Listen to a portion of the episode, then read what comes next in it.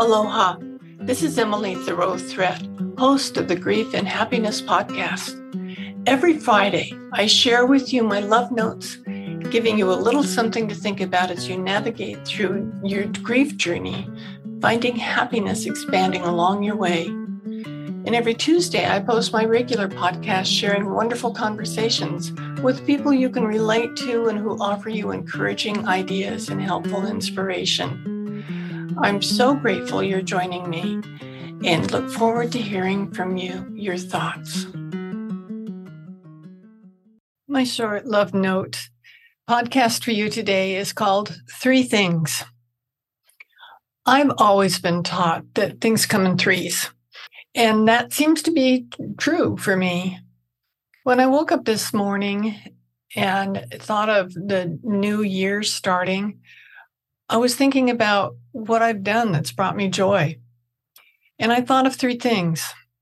That led me to think about what I'm doing right now that brings me joy. And again, three things popped into my mind. So I thought, what will my three things be for this next year? And you guessed it. I thought of three more things. And back in 2019, I finished writing the manuscript for my book, Loving and Living Your Way Through Grief.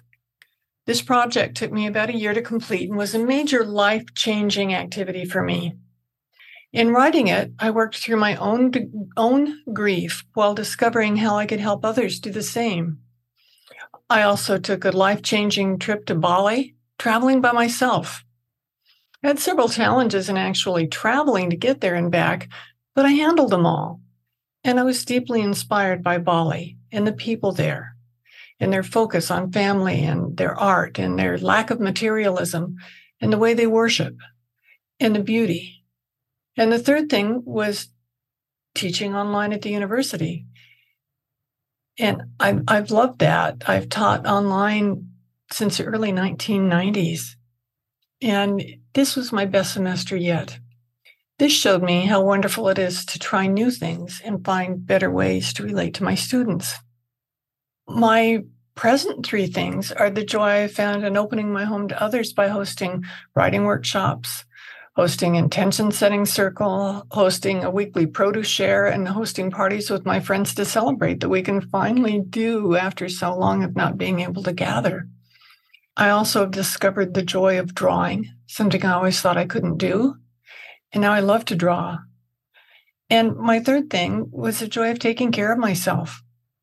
I love to work out with my trainer and take daily walks and eat healthy food and find new recipes. It's always fun. And I'm always discovering yummy new things to eat. Recognizing how good my life has been and is, I'm now setting my intentions for the future.